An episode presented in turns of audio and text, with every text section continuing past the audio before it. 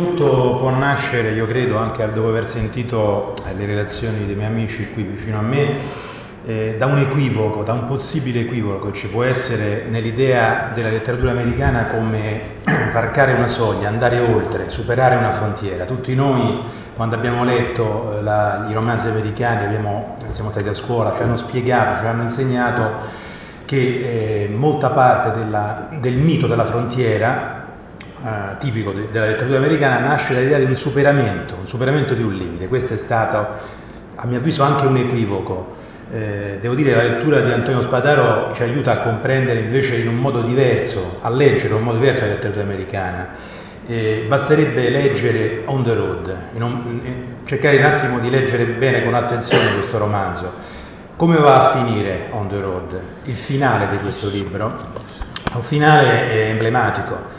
Sal, Sal Paradiso, quando torna indietro, dopo tutti i suoi viaggi, dopo aver lasciato eh, il Messico dove era dolorante, aver abbandonato Lynn, eccetera, lui torna a New York, urla come un pazzo sotto a un palazzo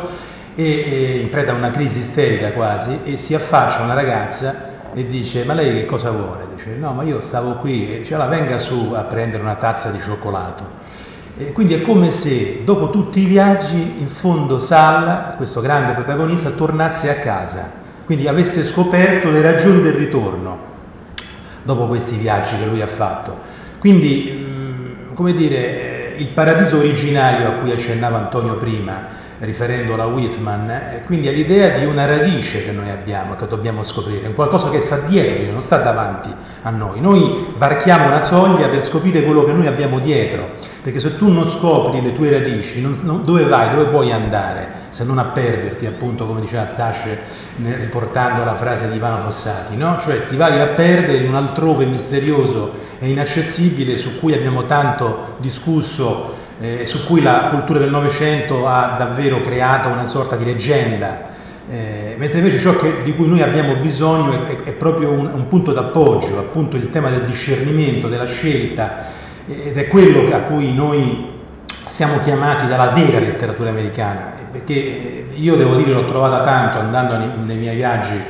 in, Nord America, io sono stato per esempio nella tomba di, di Hemingway a Ketchum, nell'Idaho, nella San Valley, dove lui si è ucciso, lui praticamente si è ucciso con un colpo di pistola, e ricordo quel viaggio perché è stato per me molto importante, io scendevo da Vancouver dove ero andato sulle tracce di Lauri, questo grande scrittore che nella baia di Vancouver aveva, de, aveva vissuto una delle sue stagioni più belle, insomma, e scendendo, mi ricordo, dalla Interstate 85 giù da, da nord a sud, sono arrivato passando per l'Idaho fino nello Utah, eh, nei grandi spazi americani. E pensavo spesso all'idea di questo limite da varcare. Eh,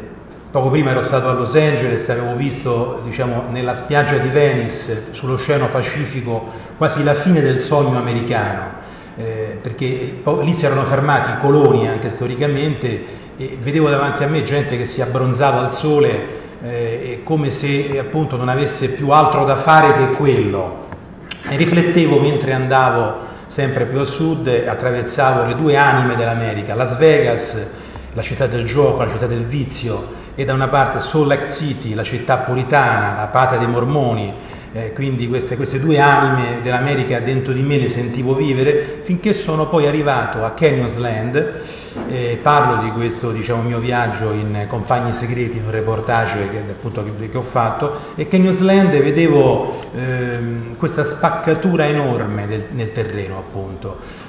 questa lunga fenditura rocciosa eh, di fronte alla quale sono rimasto mh, eh, stupefatto, davvero insieme a me cioè, eravamo in pochi di fronte a quella grande rottura del terreno che proseguiva per eh,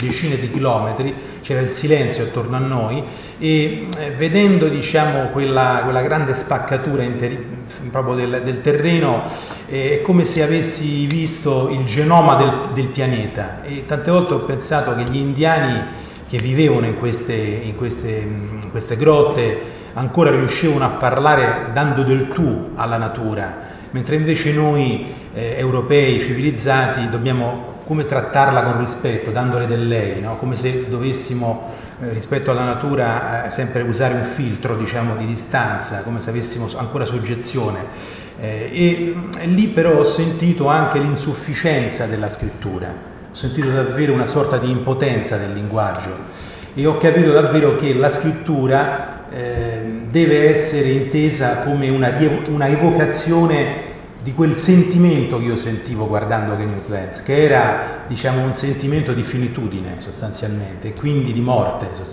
nel, nel, fondo, un'idea appunto di una, di una, nostra insufficienza. E credo di aver colto in quel momento eh, lo spirito profondo della, della, letteratura americana, quella che da Melville appunto fino a Carver eh, ci aiuta a riflettere sulla nostra condizione davvero di insufficienza eh, profonda, come se noi dovessimo andare oltre sì, ma andando oltre scoprissimo una nostra eh, vulnerabilità, una nostra fragilità. Ecco, credo fosse eh, sia diciamo, lo stesso sentimento a cui accennava Antonio quando eh, diciamo, portava l'esempio di Dickinson, quella, quel crack, quella spaccatura che diciamo,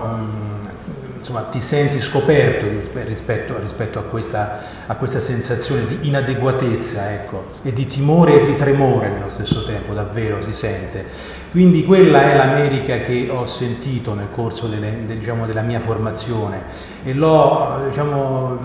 dire, l'ho, l'ho, studiata, l'ho letta a partire da alcuni libri che per me sono stati importanti, per esempio i 49 racconti appunto di Hemingway, eh, per me Nick, la figura di Nick è uno dei protagonisti, dei giovani, un adolescente, in fondo un alter ego di, di Hemingway stesso, è stato un, un, costante punto di riferimento, è stato lui uno dei compagni segreti a cui appunto ho intitolato questo mio libro, come se io nella mia solitudine adolescenziale avessi avuto uh, questi, alcuni personaggi di riferimento con i quali confrontarmi. Eh, e mh, eh, andando appunto ne, nella tomba di Hemingway è come se io avessi rivisto Nick eh, acquartierato insieme al suo creatore nello stesso luogo dove poi lui appunto si è, eh, si è ucciso. E,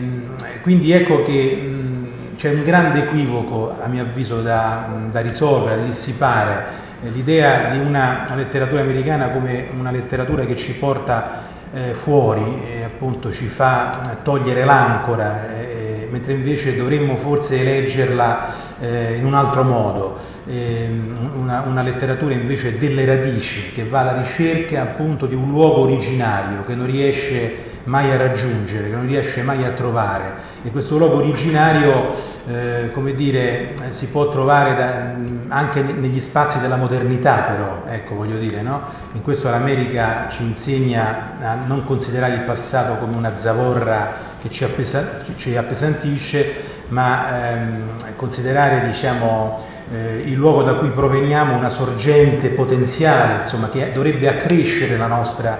la nostra energia, non sacrificare nulla, non diminuire nulla. E tante volte ho pensato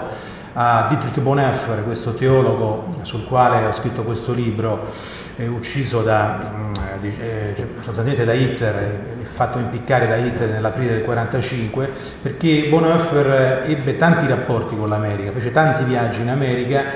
ad esempio nel 1939 tornò da New York